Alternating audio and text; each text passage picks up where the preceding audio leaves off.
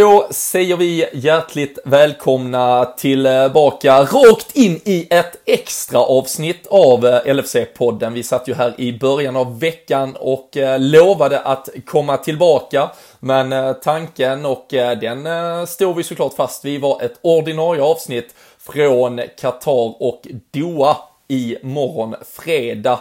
Vi har ju redan poddens eh, Jocke Lundberg och Daniel Forsell på plats. De var på arenan och upplevde Liverpools 2-1-seger mot Monterrey igår och eh, själv så flyger jag till Qatar ikväll för att eh, sluta upp med eh, grabbarna där nere till eh, finalen och vi kommer ju då prata upp den VM för klubblag lite mer övergripande. Den match som var mot Monterrey och mycket mer där till. Men med tanke på att Takumi Minamino har blivit officiellt klar för Liverpool idag här torsdag morgon så eh, vore vi väl inte Sveriges överlägset bästa Liverpool-podd, bästa klubblag, en av världens bästa poddar tycker vi att vi är, ibland i alla fall, om vi inte slängde in ett extra avsnitt för er. Så eh, jag och eh, Christian Andersson ska eh, ge er lite omkring allt det här senaste. Vi ska väl sitta här och bara vara sådär härligt barnsligt glada över att den här värvningen är på plats. Och så passar vi väl på lite också hylla kidsen som presterar levererade i tisdags mot Aston Villa. Även om resultatet blev vad det blev. Men här får ni serverat på silverfat ett extra avsnitt av LFC-podden.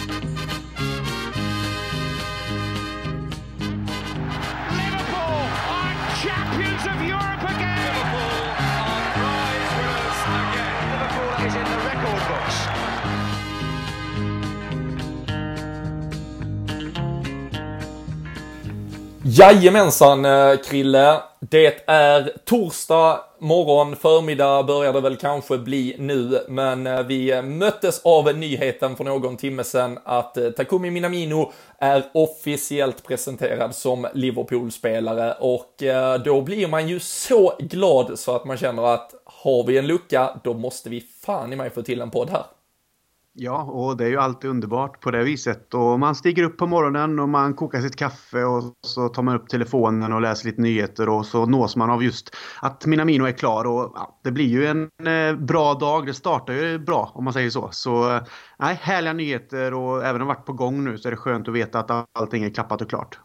Ja, men precis. Vi eh, satt ju här för, eh, är det en, en och en halv vecka sedan lite drygt. Det var ju precis där direkt efter eh, den andra matchen mot Salzburg och i samband med att Liverpool kvalificerar sig för Champions League-slutspelet som nyheterna briserade i stort sett från Österrike att affären var väldigt nära. Utköpsklausulen på 7,25 miljoner pund skulle aktiveras och att samtalen hade varit konstruktiva och framgångsrika egentligen hela hösten sen eh, det där eh, första mötet på Anfield där eh, kanske Liverpools liksom ögon spändes upp ytterligare lite extra för Minaminos talang och jag tror alla vi fans fick en första liksom feeling för att det här var något speciellt och han fortsatte ju att imponera även i Österrike och nu här torsdag morgon så är han officiellt presenterad efter att igår ha spenderat dagen på Melwood passerat den medicinska undersökningen och från 1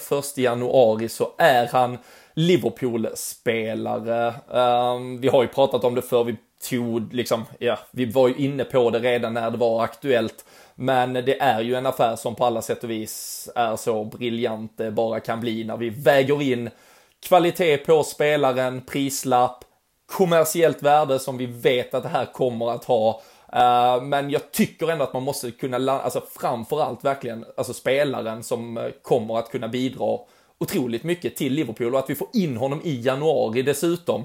Där vi vet att vi just nu nästan går på knäna i ett spelschema som tär hårt på oss. Så blir det ju en, jag menar, alltså, alltså det är ju, ja, det är så bra det bara kan bli känns det som. Ja, han tickar ju liksom alla boxar vad gäller spelare som vi både behöver och hur klubben jobbar och så vidare. Så att det är skönt att se liksom att det är en, det är en teknisk spelare som kan spela på många positioner. Eh, han kommer för en billig peng, han är i rätt ålder, han har eh, presterat både då hemma i Japan och sen i Österrike. Han har presterat i Champions League. Så det känns som att den, det är ju den perfekta eh, matchen med Liverpool hur vi nu jobbar när vi värvar spelare och jag tycker liksom att det jobbet som eh, ja, klubbledningen har gjort för att få den här värvningen i hamn och att de har liksom scoutat honom under en relativt lång tid och sett att det här är liksom den perfekta matchen för att kunna både rotera runt på, kanske till att konkurrera på vissa platser och i, i framtiden också såklart kanske ta en startplats när vi kanske börjar eh, ja, fasa ut vissa spelare som blir äldre under de kommande åren här med Klopp när vi pratar hans kontraktsförlängning och allt det där. Så är ju han en spelare som är i den åldern att han, han kommer ju vara i sin peak kanske när eh, när Klopp då förväntas lämna. Eh, han är ju bara 24 nu så att eh, det finns liksom ingenting som är negativt med värvningen utan allting känns bara positivt. Och sen att han är asiat också och växer, det växer ett intresse bort i Asien för, för Liverpool eh, ännu mer än vad det redan är. Liksom. Det, det känns som att allting är bara perfekt eh, grundat från klubben när det kommer till den här värvningen. Mm. Och det är ju, alltså det understryker ju bara stannar man väldigt snabbt vid den kommersiella. Jag tycker att Liverpool jag tyckte man såg tendenser redan igår från, eh, från eh, klubblags-VM eh, och segermatchen där mot Monterrey. Man hörde speakern inför matchen liksom skanderar ut Who's here to watch Mo Salah? Och liksom, alltså det blir ett sånt jävla jubel på arenan. vi har ju i, i Salah, i, i Mané, i Keita delvis spelare som för sina afrikanska länder och för den afrikanska kontinenten är enorma superstjärnor. Men Mohammed Salah framförallt för den muslimska delen har ju också varit en ja, men en förgrundsfigur, han har tagit ställning i, i vissa frågor, han är otroligt uppskattad även då i Mellanöstern. Uh, här har vi en Minamino som kommer, jag ser liksom, det japanska Liverpool Twitter-kontot har ju bara rasslat in följare och det lär ju fortsätta så. och uh, det är ju en marknad som Trots att han är vår Alberto Morenos nummer 18 så kommer det nog kunna säljas en och annan eh, tröja. Både med New Balance, de får väl krama ut det sista nu här under ett halvår och sen så är det ju till 99,9% då ett eh, Nike som eh, kliver in från sommaren och tar över eh, den där tröjleveransen. Men Liverpool idag, 2019, är ju såklart ett, eh, alltså ett, vi är ju ett globalt varumärke som på alla sätt och vis vet att både sportslig framgång och eh, alltså marknadsandelar och allting i slutändan eh, till stor del hänger ihop. Men eh, det även exkluderat så är ju som du var inne på, alltså att det tickar alla boxar vad gäller hade, hade det varit en spelare som var från Schweiz eller Österrike eller var han nu än var ifrån så hade ju den spelartypen, den ålderskategorin, den prislappen ändå varit en uh, otroligt bra spelare. Så, så jag tycker inte, eh, alltså det, det, blir väldigt lätt att det nämns och det måste ju såklart kanske nämnas med någon asterix vilken, vilken marknads påverkan det eventuellt kan ge framöver. Men eh, jag tycker man måste landa i också att spelaren är, är briljant i sig och att värvningen till den pengen är eh, fantastisk. Och eh, vi hade fått någon fråga såg jag och det är väl sånt som cirkulerar snabbt där eh, direkt eh, huruvida han då får vara involverad i ett eventuellt Champions League-spel. Eh, blir ju eh, ganska, eh, nästan lite extra speciellt med tanke på att han har spelat mot oss två gånger. Men eh, Uefa ändrar ju regeln inför förra årets Champions League så du får ju faktiskt byta klubb mellan gruppspel och slutspel och representera då din nya klubb. Så han kommer ha möjligheten att spela för oss i Champions League här och det är ju Atletico Madrid som väntar i åttondelsfinal, vet vi sedan tidigare. Och eh, det pratas om en debut mot Everton den 5 januari. Han blir ju officiellt Liverpool-spelare den första vi möter Sheffield United, jag såg att någon kommenterar på det, och så vi möter dem den 2 januari, men utan i stort sett en träning i benen, att han ska gå rakt in och spela eh, någon påverkan i en Premier League-match. Föga troligt, men eh, varför inte följa i Virgil van Dijks eh, fotspår, Krille, och sänka Everton i debuten? Det känns ju som det har varit dugligt gångbart för van Dijk och karriären har ju gått hyfsat sedan dess.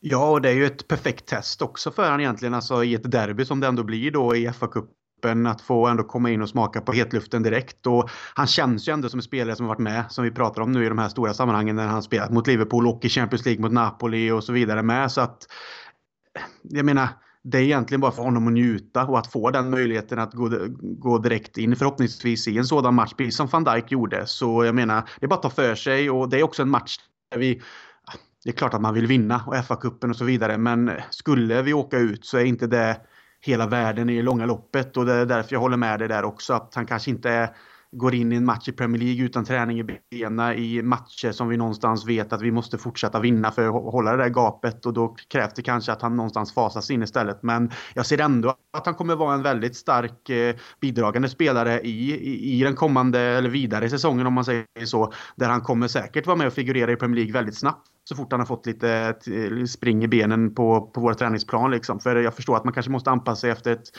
nytt tempo på ny liga. Men det känns som att han har det i sig. Han är en sån aggressiv, skön spelare som också liksom är duktig på att dyrka upp lite försvar och han kan dribbla och han eh, kombinationsspelare och så. Så att eh, jag ser verkligen fram emot att se vart han kommer att spela och när han spelar för oss. För nej, det känns verkligen som att han kommer bidra med väldigt mycket till vårt lag. Mm, vi får väl se, det kanske blir eh, han och uh, Zlatan Ibrahimovic som gör debut i samma match där. Han ska ju med Ancelotti till Everton nu, så men det känns som vi har vi har plockat guldklimpen i så fall. Men eh, det, det, är väl för en annan podd att eh, dissekera de eh, ryktesspridningarna. Vi, du var inne på det, vi har varit inne på det kanske båda två här i början, men Lill-Erik ställde en fråga till poddens Twitterkonto. Det ska man ju alltid göra om det är något man går och gruvar på. Men han undrar lite där kring var i Liverpools lag ska han platsa och vem konkurrerar han främst med? Och vi kan väl konstatera att eh, positionen han främst har spelat på, även eh, om han är otroligt liksom, flexibel i offensiven, både vad gäller de tre absolut mest offensiva positionerna men även kunna inkluderas i mittfältskonstellationer lite beroende på hur man eh, sätter ut det. Så är det ju till höger i ett tremananfall där vi i normaluppställningen har en Mohamed Salah så att han ska peta honom är väl kanske inte tanken nu. Däremot som du var inne på att kunna stå på lite tillväxt, kunna roteras. Vi har märkt att det behövs spelare som kommer att göra sina matcher i säkert både 10, 15 och 20-tal, även om man inte på pappret är den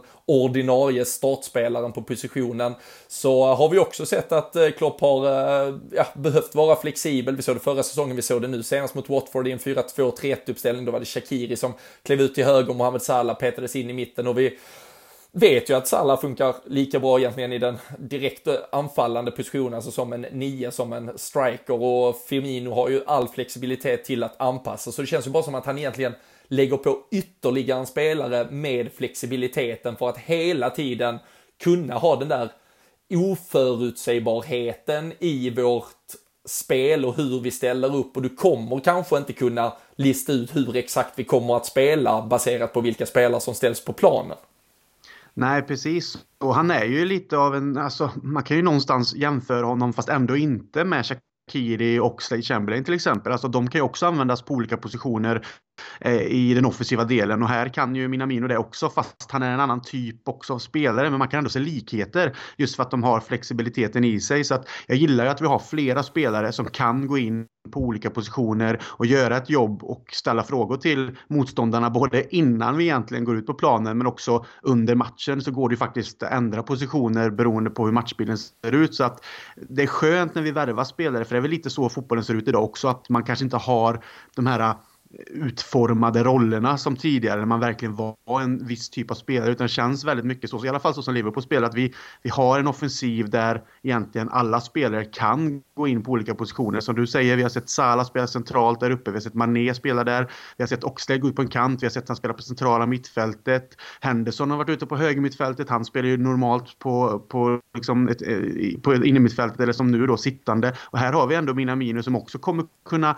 som du säger, utgå kanske från högerkanten, men han kan spela i ett hål, han kan spela på vänsterkanten och han kan även kanske gå ner på ett mittfält också om det skulle behövas beroende på hur vi ställer upp. Så att det är skönt när vi vet att vi har spelare med den kvaliteten som är duktiga på liksom små ytor och är tekniska och har den här kreativiteten som vi kanske någonstans har saknat på det sättet sen Coutinho lämnade. Så känner jag att Minamino någonstans återger det. Sen ska man inte säga att han är på Coutinhos nivå än vad gäller det, men han har det i sig och det tycker jag är väldigt positivt att Liverpool ändå ser att de, de får så mycket i den här spelaren för den lilla pengen då. Så att eh, nej, framtiden ser ljus ut och man hoppas att han fortsätter utvecklas och blir en stor spelare hos oss. Så att eh, han kan användas på alla delar i den offensiva planen. Mm, ja, det, ja, verkligen och jag tycker det ganska eh, slående och ganska roligt och någonstans komiskt att eh, Liverpool eh, har ju lagt ut en liksom, presentationsvideo lite där man får se lite highlights-klipp eh, från hans insatser. Och då kanske man brukar klippa ihop eh, sådär eh, fem snygga mål lite utspritt över en säsong eller någonting. Men de har liksom klippt ihop hans insatser just mot Liverpool på Anfield där han var riktigt, riktigt bra och eh, där ser man ju hur han både använder sin liksom eh, fart på högerkanten men också hur han kommer in mycket i banan. Han är väldigt bra på det här som man ser till exempel både en Firmino och en Gini Wijnaldum, alltså kroppsfintandet, alltså vända spel, alltså få med sig egentligen två spelare åt ett håll för att sen kanske gå åt andra och liksom starta omställningen. Uh, gör uh, mm. otroligt liksom kvick i kroppen och uh, nej, det känns uh, som jag vet inte, jag tycker också det är lite liksom skönt, både paket, bara paketeringen av det, att man just väljer ett highlight-paket från hur han faktiskt vid vissa stunder bossade några av liksom sina numera då lagkamrater i, i Liverpool. Och det är ju en fantastisk sekvens när han eh, trycker dit sitt mål också och Klopp liksom bara står och smilar. Och man, man vet, så här i efterhand känns det ju som att eh, kanske kontakten redan var tagen. Eh, eller så var det något de hade suttit och diskuterat över en eh, öl kanske, han och Michael Edwards. Att det där eh, kan vara en spelare vi nog ska titta närmare på och där fick han allting bekräftat. Så nej, det, är, det känns som sagt som match made in heaven på alla sätt och vis. En affär som ja, makes sense över hela banan och det kommer bli fantastiskt. Vi har ju stått i i många liknande situationer, alltså där vi har presterat väldigt bra under hösten och man har känt, fan men kanske ändå vi behöver få in någon spelare. Det känns ju fan, fantastiskt att det här liksom redan är klart. Och eh, det var också någon som hade frågat om vi tror att det här blir den enda värvningen i januari. Jag tror väl att det är den enda tänkta och ordinarie så att säga värvningen i januari. Däremot så uh, har vi ju nu ett bekymmer eventuellt på mittbackspositionen där vi inte riktigt vet omfånget på skadorna hos Sten Lovren och Joel Matip. Och igår var det ju såklart extremt då med även en van Dijk borta och Jordan Henderson tvingades ner. Gjorde det väl okej, okay, men ska ju såklart aldrig behöva sätta sig i situationen att spela där. Fabinho har ju till och med vikarierat, men är också borta. Uh, mm. Nu ska ju van Dijk vara redo snart igen, uh, uppges det ju på alla sätt och vis. Men eh, där känns det väl till som att det skulle kunna vara den eh, triggern som annars aktiverar någon form av eh, eh, attack på transfermarknaden. Men eh, annars känns det ju som att vi står otroligt stadigt med truppen vi har när nu ligacupen är ur världen. Det är ganska lång tid till Champions League. FA-cupen kommer vi nog ta för vad den är. Så att den här truppen skulle kunna hålla hela vägen in i mål nu känns ju annars som fullt rimligt. Ja, absolut. Och sen det beror ju precis som du säger på eh, omfånget på skadorna på Lovren och Matip. På hur, hur lång tid det faktiskt tar. För även om vi får rapporter om att det, det närmar sig att de kanske ska komma tillbaka och så vidare så, så, vet man ju inte riktigt heller. Och är det så att det fortsätter vara bekymmer och nu var väl rapporten att van Dijk eh, var borta på grund av eh, alltså, illamående eller sjuk liksom. Så att det är ingen skada som jag förstår det som håller honom borta utan det var mer liksom kanske Katars eh, bacill eller vad säger man, bakterieflora som har förstört någonting, vem vet. Um, men det är väl någonstans beroende på där som man kanske ska titta på någon lösning. För det oroar mig lite ändå om det är så att vi, Fabinho vet vi är borta lite längre, Matip, Lovren, liksom har vi ingen riktig koll på hur länge det blir. Är det så att van Dijk får någon skavank eller får lite problem, ja då tvingas vi ju någonstans det här med kanske Henderson eller en Wijnaldum har ju också gått ner och, och vikarierat men nu har han ju också varit borta även om han varit med i truppen så att eh, det är väl i så fall om det skulle finnas någon möjlighet till kanske att se någon mittback med kanske på som är äldre som sitter någonstans som man kan låna eller någonstans. Jag ser inte att vi kanske kommer köpa in någon spelare för saken men är det så att vi kanske behöver bredda truppen eller om det finns någon i de yngre leden men det känns också väldigt taskigt att slänga in i den här liksom väldigt viktiga perioden med, med matcher också i, det, i den jakten vi är inne på när det kommer till Premier League och Champions League. Så Nej, i så fall skulle det vara om man hittar någon på lån. Men annars eh, är Lovren och Matip någonstans snart tillbaka. Så ser jag ingen anledning till det. Men det beror lite på det helt enkelt. Ja, men jag håller med dig här. Alltså som sagt, van Dijks, eh, det, det ska ju vara i stort sett överstökat. Och Klopp pratade ju på presskonferensen efteråt igår att han lär vara tillbaka och redo att eh, kunna spela då finalen på lördag mot Flamengo. Men eh, att bara ha Gomes, och det är väl snarare kanske Gomes man är lite osäker på, där har ju varit en, en skadehistorik också. Uh, Van Dijk så har det ju peppar peppar varit väldigt skonsamt med skador. Har ju inte behövt missa någon Premier League-match för Liverpool sedan han kom egentligen. I alla fall aldrig påtvingat. Får nästan kontrollera det, men jag tror tror faktiskt inte ens han har missat en enda match, även där vi har liksom, vi har inte valt att vila honom heller. Så eh, där är ju en eh, koloss och eh, vi ska väl kunna räkna med honom, men är det lite mer långvarigt på Lovren och Matip än vad man hoppats på så, så tycker jag nog som du att man ska gå ut och i alla fall titta lite på vilka alternativ som kan finnas. Uh, Sepp van den Berg vet vi att vi hämtade in i somras, men han har ju faktiskt, uh, och ska ju inte heller behöva sätta sig i situationen, uh, fortfarande otroligt ung och ska ju kunna stå på tillväxt i lugn och ro, men har ju kanske varit en av dem i, i U23-laget som faktiskt har underpresterat lite, som inte har levt upp riktigt till hypen. Nu fick han ju tillsammans med Kiana Höver flyga ner till Qatar, men uh, det är väl mest för att fylla upp på träningsplanen i stort sett med tanke på de frånvarofallen som är i övrigt där i backlinjen och eh, jag tror inte att han är redo. Jag tror faktiskt till och med att det skulle nästan vara en Kiana Höver fast att han har figurerat mest som högerback som skulle vara närmst att eh, kliva in. Men eh, det är ju såklart scenarion vi, eh, vi inte riktigt vill likställa oss med just nu. Så vi är ju på det torra men verkar det vara några veckor och rent av upp mot månader på någon av de andra så får man nog kanske sondera terrängen i alla fall. Men med tanke på hur många rätt Liverpool sätter just nu så kan jag tänka mig att de sätter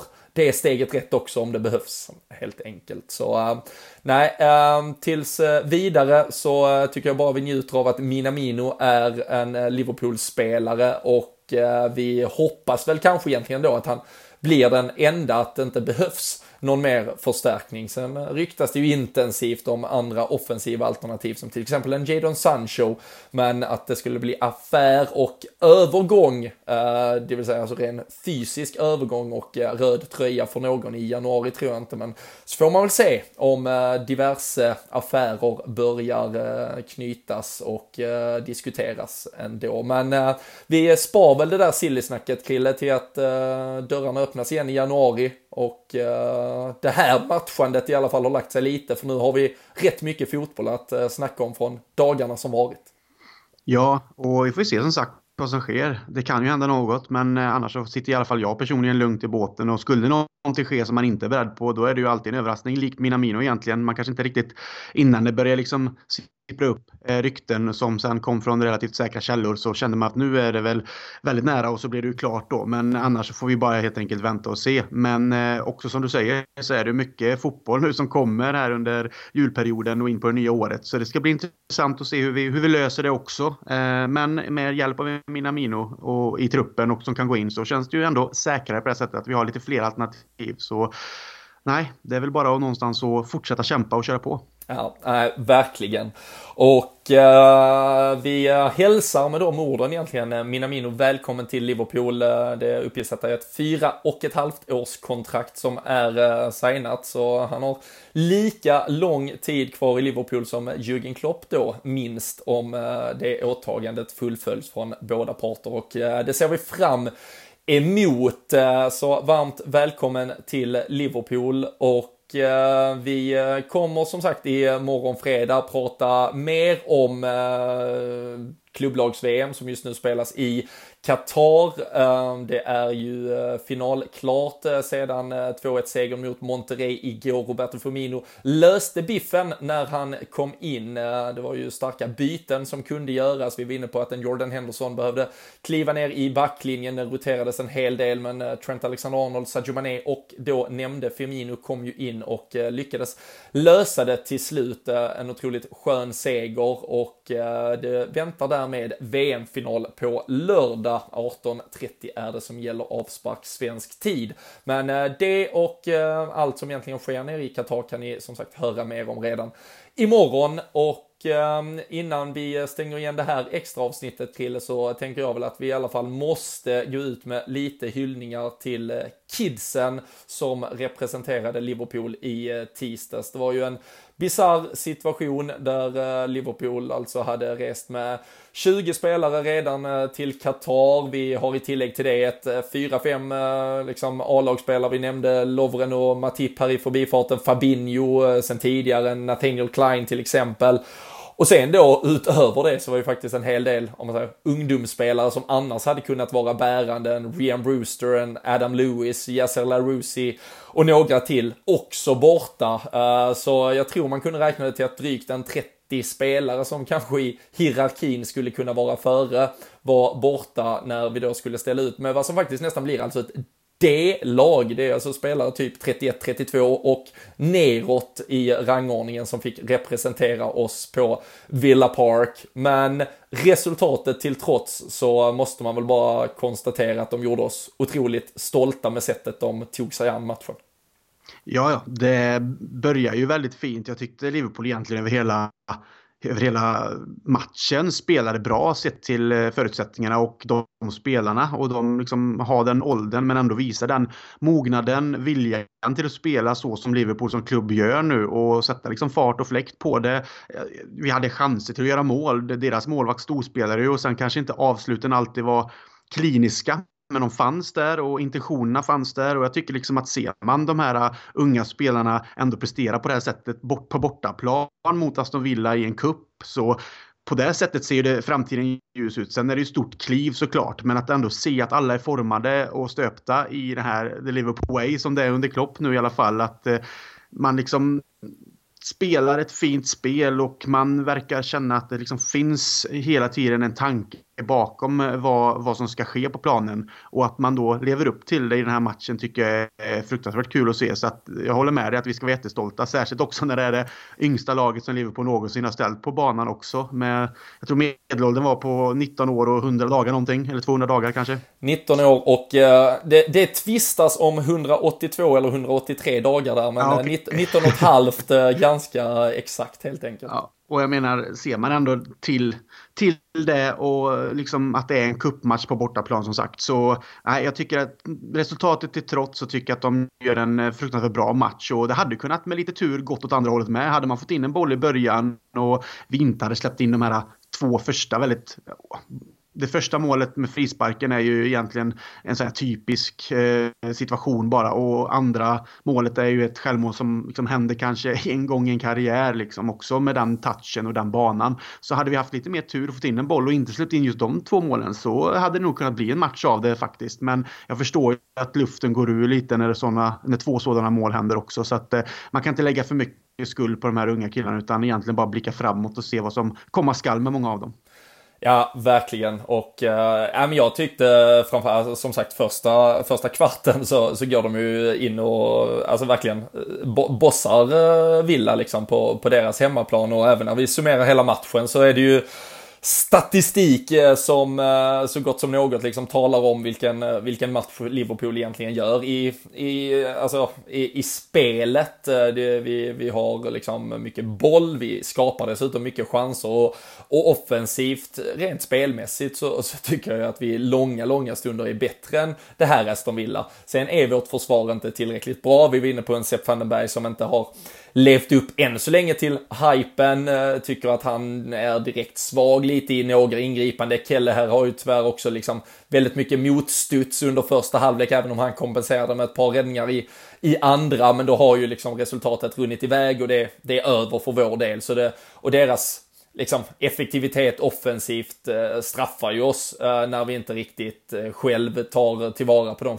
chanserna vi faktiskt lyckas skrapa fram. Men eh, jag tyckte det var imponerande att se sättet vi faktiskt spelade på. Det var kul att se så faktiskt vi hade bättre passnings, eh, så att säga, passningssäkerhet i den här matchen än vad vårt ordinarie A-lag har snittat under eh, Premier League-säsongen. Eh, ska ju såklart också vara sagt med reservation för att det här Aston Villa-laget inte är ett av världens bästa lag. De roterar ju en del de eh, själva också, även om det var ett par Eh, såklart eh, ordinarie Premier League-spelare i det och eh, en del då bänkspelare som fick chansen och verkligen tog den.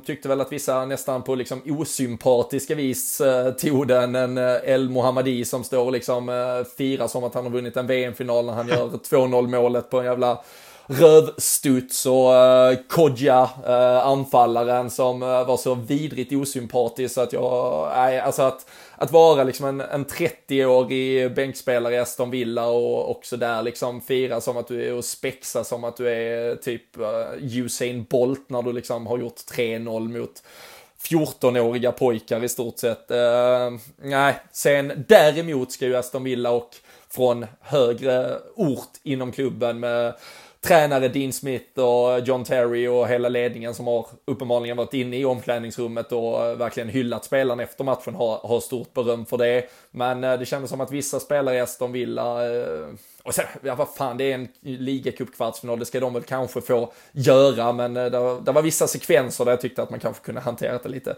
snyggare. Får du en jävla motstuds och ett friläge och rullar in 3-0 när du bör känna att det här var jävligt orättvist mot de här kidsen, typ, så kanske du inte ska stå och spela typ gitarr framför fansen. Men i rest my case, eh, det får de väl göra bäst de vill, men jag var jävligt stolt. Ehm, jag tycker det är lite synd att det nog inte riktigt har framgått för liksom Eh, fans till andra klubbar, vilken, alltså som sagt att det verkligen var spelare typ 32, 33 och, och så vidare. Alltså jag tror många tror att det här ungefär var ett B-lag som får stryk med 5-0 och då kan man ju faktiskt tycka att det är lite pinsamt att vi sitter efteråt och berömmer det. Men som du var inne på, ett rekordungt lag med drygt två års marginal mot eh, Liverpools tidigare rekordnotering, ett par eh, rekord, alltså så här topp 3, topp 4 rekord vad gällde unga debutanter och så vidare. Jag tror vi satte fyra eller fem, alltså yng, yngsta rekord på olika sätt och vis eh, i den här matchen och att ändå då komma ut med en spelmässigt väldigt, väldigt fin insats. Det, det tyckte jag vi ska kunna få vara stolta över. Jag såg att någon tyckte det var loser-mentalitet att vara nöjda med en 5-0 förlust, men jag förstår att de inte förstår vad det här helt enkelt handlade om. Så det är väl människor man kanske inte ska ägna så mycket av sin tid på. Eh, jag är i alla fall stolt över det vi presterade och eh, jag vet att många med mig är det också. Och eh, sen så kan vi konstatera då från ligacupen som i övrigt spelades färdigt igår kring kvartsfinalspelet att eh, Manchester City och Leicester det är ju eh, våra titelutmanare trots allt fortfarande. Båda två är vidare till semifinal, vilket innebär att de får dubbelmöten i eh, januari. Två matcher. City ska upp mot ärkerival United dubbelt upp och Leicester ska väl då sätta ner Aston Villa på marken igen efter att de fick eh, en gratisväg till semifinalen. Och um, skulle båda gå till final så vet vi att det väntar där i månadsskiftet februari-mars och då får man någon hängmatch i Premier League som påverkas och så vidare. Så det är väl bara att låta dem gå så långt som möjligt här Krille och bli lite upptagna med allt möjligt annat så kommer vi tillbaka lite fräscha och pigga snart när vi är ur den här jävla perioden och så sticker vi ifrån och eh, löser liga guldet i lugn och ro istället. Jag tycker det låter som en utomordentlig idé. Jag menar att de får spela mer matcher, bägge klubbarna här, eh, i dubbelmöte då och även då City mot United. Det är, liksom, det är derby, så det är inga lätta matcher. Och även om det är ligacupen eller Carabao Cup då, som det nu heter, så det är ju ändå en titel för båda klubbarna att någonstans är man i semifinal. Så visst, man kanske roterar lite, men samtidigt så är man där så kanske man ändå vill gå till till final och är det i ett derby så kan det smälla lite och det tar mer på krafterna och påverkar det eh, både Leicesters och Citys egentligen jakt på oss i Premier League och att vi kan upprätthålla nivån nu under det här tajta matchandet som kommer och det skaver på dem så är det ju bara positivt. Så att nej, vi hoppas att de får spela så jävla mycket som möjligt egentligen och att det då påverkar det negativt i Premier League. Det, det, det är så jag ser det och det är väl så de flesta Liverpool-fans ser det tänker jag att så länge det, det på något sätt skaver på dem så eh, kan vi väl egentligen känna att ah, vi åkte ur den här kuppen men det gör oss inte så mycket. Vi har lite viktigare saker att tänka på. Mm. Ja, och det känns som vi var inne på när vi pratade lite kring Manchester Citys lottning mot Real Madrid och deras eventuella fokus på Champions League när det väl ska avgöras och beroende på lite ligadistans vi har skaffat oss så känns det ju kanske som att ett eh, Leicester om de skulle nu förlora mot City, tappa någon match till och så har de då chansen att kanske gå lite fullt fokus för att ta sig till en ligacupfinal, rent av vinna en ligacup så eh, kan det nog också påverka deras ligaspel. De har ju absolut inte trupp nog till att, alltså igår försöker de göra kanske två, tre byten, men eh, det är ju, de går ju i stort sett runt på samma spelare alltid, så um, där kommer det ju nog påverka mest vad gäller uh, både mental och fysisk trötthet till slut. Uh, City har väl en trupp som klarar det mesta, men uh, där ska det väl framförallt vara mentala bitar och vart fokus ska läggas och nu är ju dessutom Mikael Arteta väldigt nära att lämna skutan och får vi väl se hur det påverkar Pep Guardiola Guardiola och eh, laget där i övrigt. Men eh, med eh, de här orden så stänger vi igen ett lite kortare avsnitt än vanligt, men det var på uppstuds ett extra avsnitt med anledning av att Takumi Minamino nu är Liverpool-spelare och att det officiellt har basunerats ut och det är vi såklart jävligt glada över. Och eh, vi hoppas att ni uppskattar att vi dök in med lite eh, extra härligt snack kring det här och nu. Men eh, håll som sagt utkik redan imorgon igen, då är vi tillbaka, då är vi nere i Qatar och rapporterar kring VM för klubblag, uppsnack inför Flamengo, vi pratar om hur allting är i och kring hela den cirkusen som är där nere, mycket mer och sen är vi såklart tillbaka inför att vi ska möta Leicester på Boxing Day också. Men till dess får ni ta hand om er, ha det så bra och eh, hör vi inte er eh, och eh, lyssnar på, eh, ni lyssnar på oss imorgon så får ni ha en god jul. Tack för att ni alltid är med oss.